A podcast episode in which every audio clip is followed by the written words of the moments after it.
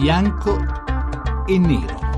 Le 17.40 minuti, benvenuti a Bianco e Nero. Ve lo ricordate Matteo Renzi all'indomani degli attentati, dei terribili attentati di Parigi? Beh, sorprese molto quando annunciò che l'Italia non avrebbe reagito a quella minaccia soltanto in termini, come si dice oggi, securitari, di polizia, di repressione, ma avrebbe unito a quel tipo di reazione anche un forte investimento sulla cultura, perché diceva è la cultura che fa parte della nostra identità che ci deve permettere di essere più consapevoli dei rischi che corriamo, più consapevoli di noi stessi e più muniti nel respingere, diciamo, le minacce del terrorismo, le tentazioni dell'estremismo. Fu una conferenza stampa molto sentita, molto seguita e molto commentata. Tra questi investimenti sulla cultura ce n'era uno che fece molto discutere all'epoca e che ancora fa discutere, di cui ci occupiamo in particolare oggi, che è quello della famosa carta da 500 euro da distribuire a tutti i diciottenni, che compiranno 18 anni proprio in quest'anno, nel 2016, sono circa 550.000. È passato un po' di tempo, qualche mese, Renzi lo annunciò nel, nel novembre dell'anno scorso. Non è che si sappia ancora molto bene come funzionerà questa carta, quali acquisti saranno consentiti, quali no, quando arriverà, come si utilizza. Insomma, però, nonostante diciamo, le technicalities, come si potrebbe dire, il dibattito è già partito tra chi ritiene che questi siano soldi ben spesi, si tratta di parecchie centinaia di milioni, e chi invece pensa che siano soldi buttati un po', ven- un po al vento, un po' a pioggia. Peraltro sul mio account Twitter vi annuncio che il, il, piccolo sondaggio che ho fatto partire dice 78% soldi sprecati, 22% occasione preziosa. Sentiremo poi da voi che ci seguite anche che cosa ne pensate, come sempre l'800 05 05 78 è giusto, è, è stata un'iniziativa interessante, opportuna, ehm, fruttuosa quella di mettere nelle mani dei neo diciottenni 500 euro da spendere in investimenti culturali. Noi ne parliamo con due ospiti che vi presento subito. Cristian Raimo, scrittore, traduttore, insegnante di italiano in un liceo di Roma. Buonasera Raimo. Filosofia, filosofia. Filosofia, chiedo scusa. E, essendo stato anch'io uno studente di filosofia, ci tengo a sottolinearlo. E poi la professoressa Annalisa Cicerchia, membro dell'Associazione per l'Economia della Cultura. Buonasera Cicerchia, buonasera professoressa. Buonasera, buonasera. Grazie a entrambi per essere con noi. Partiamo subito. Prima però la scheda di Valeria Donofrio ci racconta meglio uh, la cosa di cui stiamo parlando.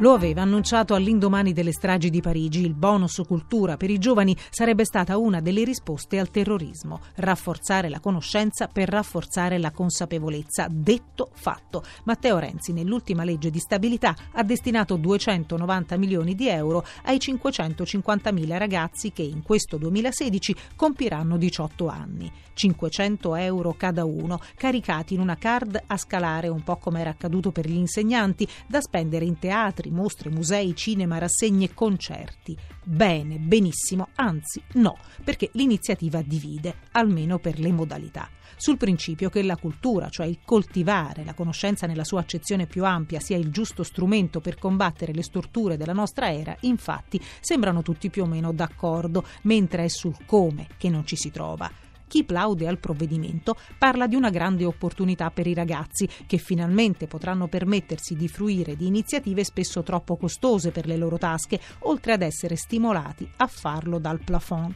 Chi invece il provvedimento lo critica, anche in questo caso parla di una grande opportunità, ma sprecata. A motivazione del giudizio, la convinzione che i cosiddetti interventi a pioggia siano rapidi, sì, ma mai ottimali perché finiscono per comprendere sacche di spreco che con quelli studiati e mirati si riducono notevolmente. I 290 milioni dati incondizionatamente a tutti, tra l'altro con l'esclusione dei diciottenni immigrati, compagni di scuola degli altri, dicono, finiranno anche nelle tasche di chi proprio non ne ha bisogno, mentre potevano essere parametrati alle condizioni familiari o distribuiti inseriti in quelle realtà culturalmente isolate o per degrado o per geografia nelle quali sarà pure difficile spenderlo il bonus.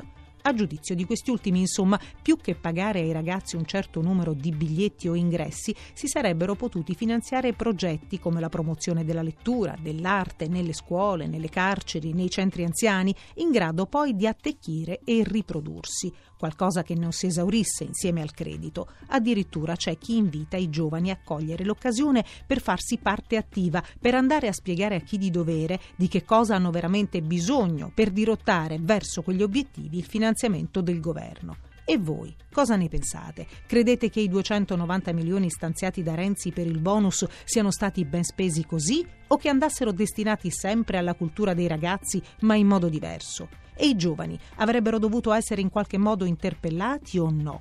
Ed è giusto che dalla card della cultura siano stati esclusi gli immigrati che diventeranno maggiorenni anche loro nel 2016? Insomma, una grande occasione o una grande occasione sprecata? Bianco o nero? Bisogna però fare anche un piccolo passo indietro. Io prima di dare la parola ai nostri ospiti volevo farvi riascoltare come Renzi raccontò questa, questa sua idea, questa iniziativa che poi ha preso corpo, come avete sentito, nella legge di stabilità per il 2016. Sentiamolo. Questi denari vanno per teatro, concerti, musei, mostre, spettacoli dal vivo, esibizioni. I diciottenni per me sono un simbolo ma se per una volta noi diamo un messaggio educativo e pedagogico come Stato, che è quello che il teatro, che il concerto, che la musica, che la, la fondazione lirico-sinfonica, che la mostra è un valore bello per questo paese, ma vi sembra che stiamo dicendo una cosa particolarmente eh, emozionante dal punto di vista elettorale o stiamo cercando di dire a quei ragazzi sei cittadino e non sei soltanto consumatore? Ma uno che dica sono orgoglioso di essere italiano e nell'essere italiano c'è anche il fatto che apprezzo il teatro, che apprezzo la musica, che apprezzo i concerti, che apprezzo ciò che i terroristi non vogliono. L'ha vista quell'immagine dell'imam che, che dice, l'imam estremista, che insegna al bambino a odiare la musica? Loro odiano ciò che noi amiamo.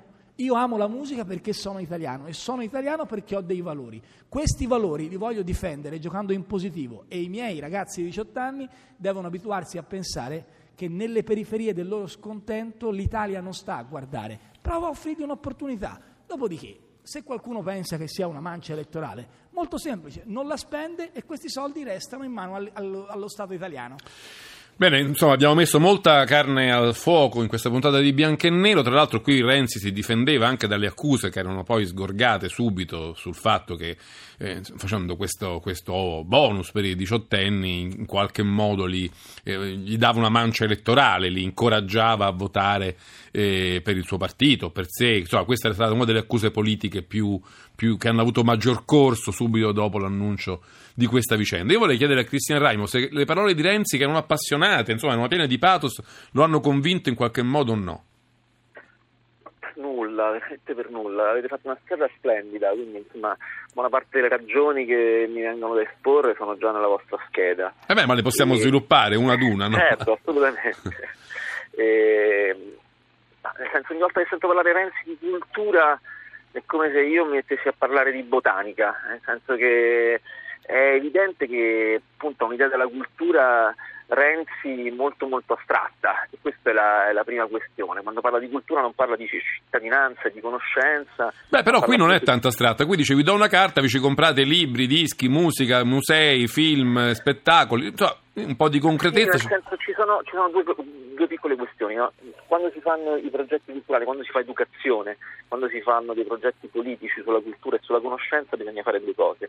Prima di tutto cercare di capire di che cosa un territorio ha bisogno e poi monitorare se un progetto è andato a buon fine. Tutto questo non viene fatto da questa politica, non viene fatto in Italia negli ultimi anni, nel senso che io devo andare a capire di che cosa, di quali tipi di stimoli culturali hanno bisogno i ragazzi in un determinato territorio. Magari io do dei soldi e invece hanno bisogno di un teatro, magari io do de, appunto dei consumi a pioggia e hanno bisogno invece di formazione di base, magari do eh, soldi a pioggia e magari, magari invece ho bisogno di progettazione. Questa cosa si è capita come dire, da ormai cento anni in qualunque forma di volontariato, che non bisogna dare soldi, ma bisogna cercare di creare dei moltiplicatori sociali che facciano formazione. Non regalare invece... il pesce ma insegna a pescare, la vecchia storia dei... Sì, veramente, cioè, nel senso me lo diceva mia madre quando avevo tre anni, non, non, non, mi sembra che ci, ci voglia questo, questo genio.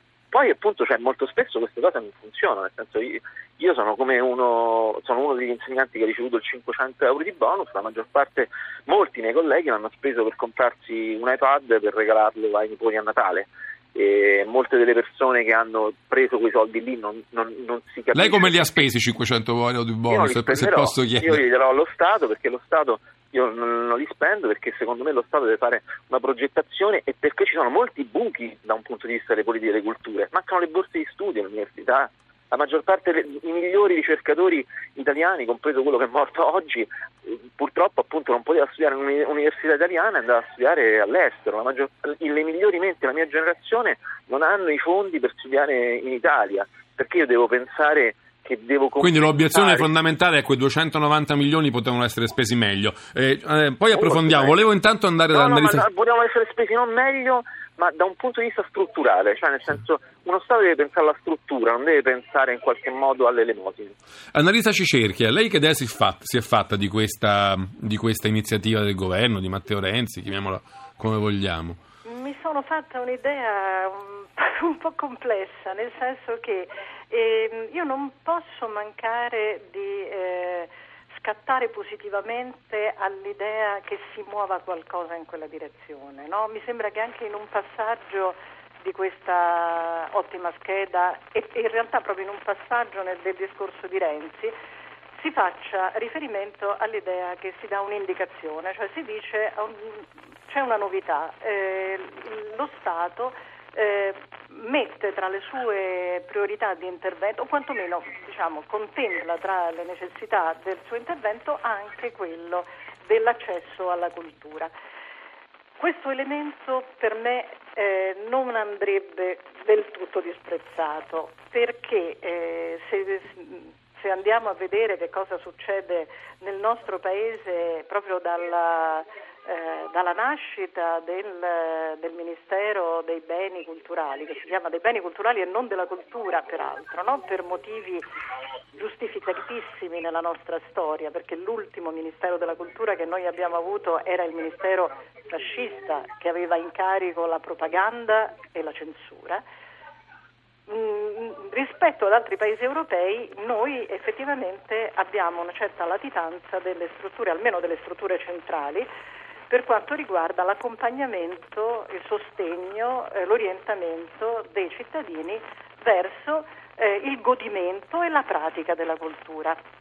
Eh, questo è un fatto eh, molto complicato che quindi ovviamente rende difficili le, eh, le misure. Io sono d'accordo che ci possa essere eh, ci possono essere molti dubbi, la misura mh, probabilmente è, è, destinata a una, diciamo, presenta parecchie fragilità, parecchie criticità e sono d'accordo che spesso... Però lei dice, eh, vedere che una cosa si muove in quella direzione, vedere che agli studenti, che ai ragazzi, ai diciottenni viene dato uno, uno stimolo di, di scelta, di autonomia, può essere apprezzabile. Direi di sì.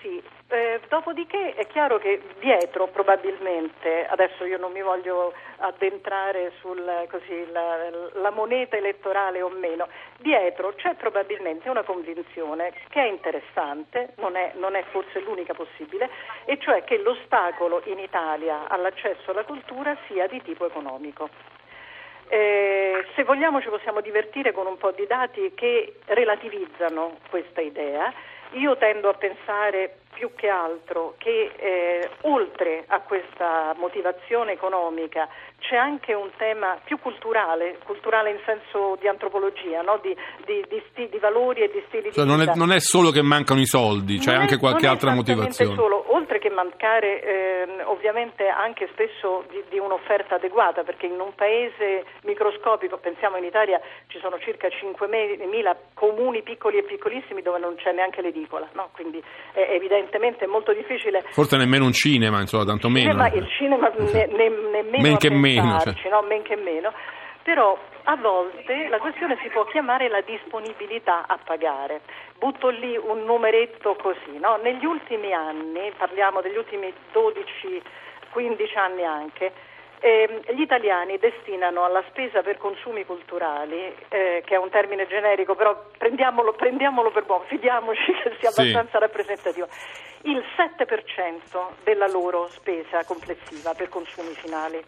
Eh, durante la crisi questo, questa percentuale è scesa intorno al 6,6, 6,4, però è rimasto in quell'ordine di grandezza, il che vuol dire al rovescio che quando c'erano le vacche grasse gli italiani non spendevano per la cultura e quando hanno dovuto tirare la cinghia, in fondo lo spazio che hanno riservato proprio come priorità, come importanza, più o meno è rimasto questo.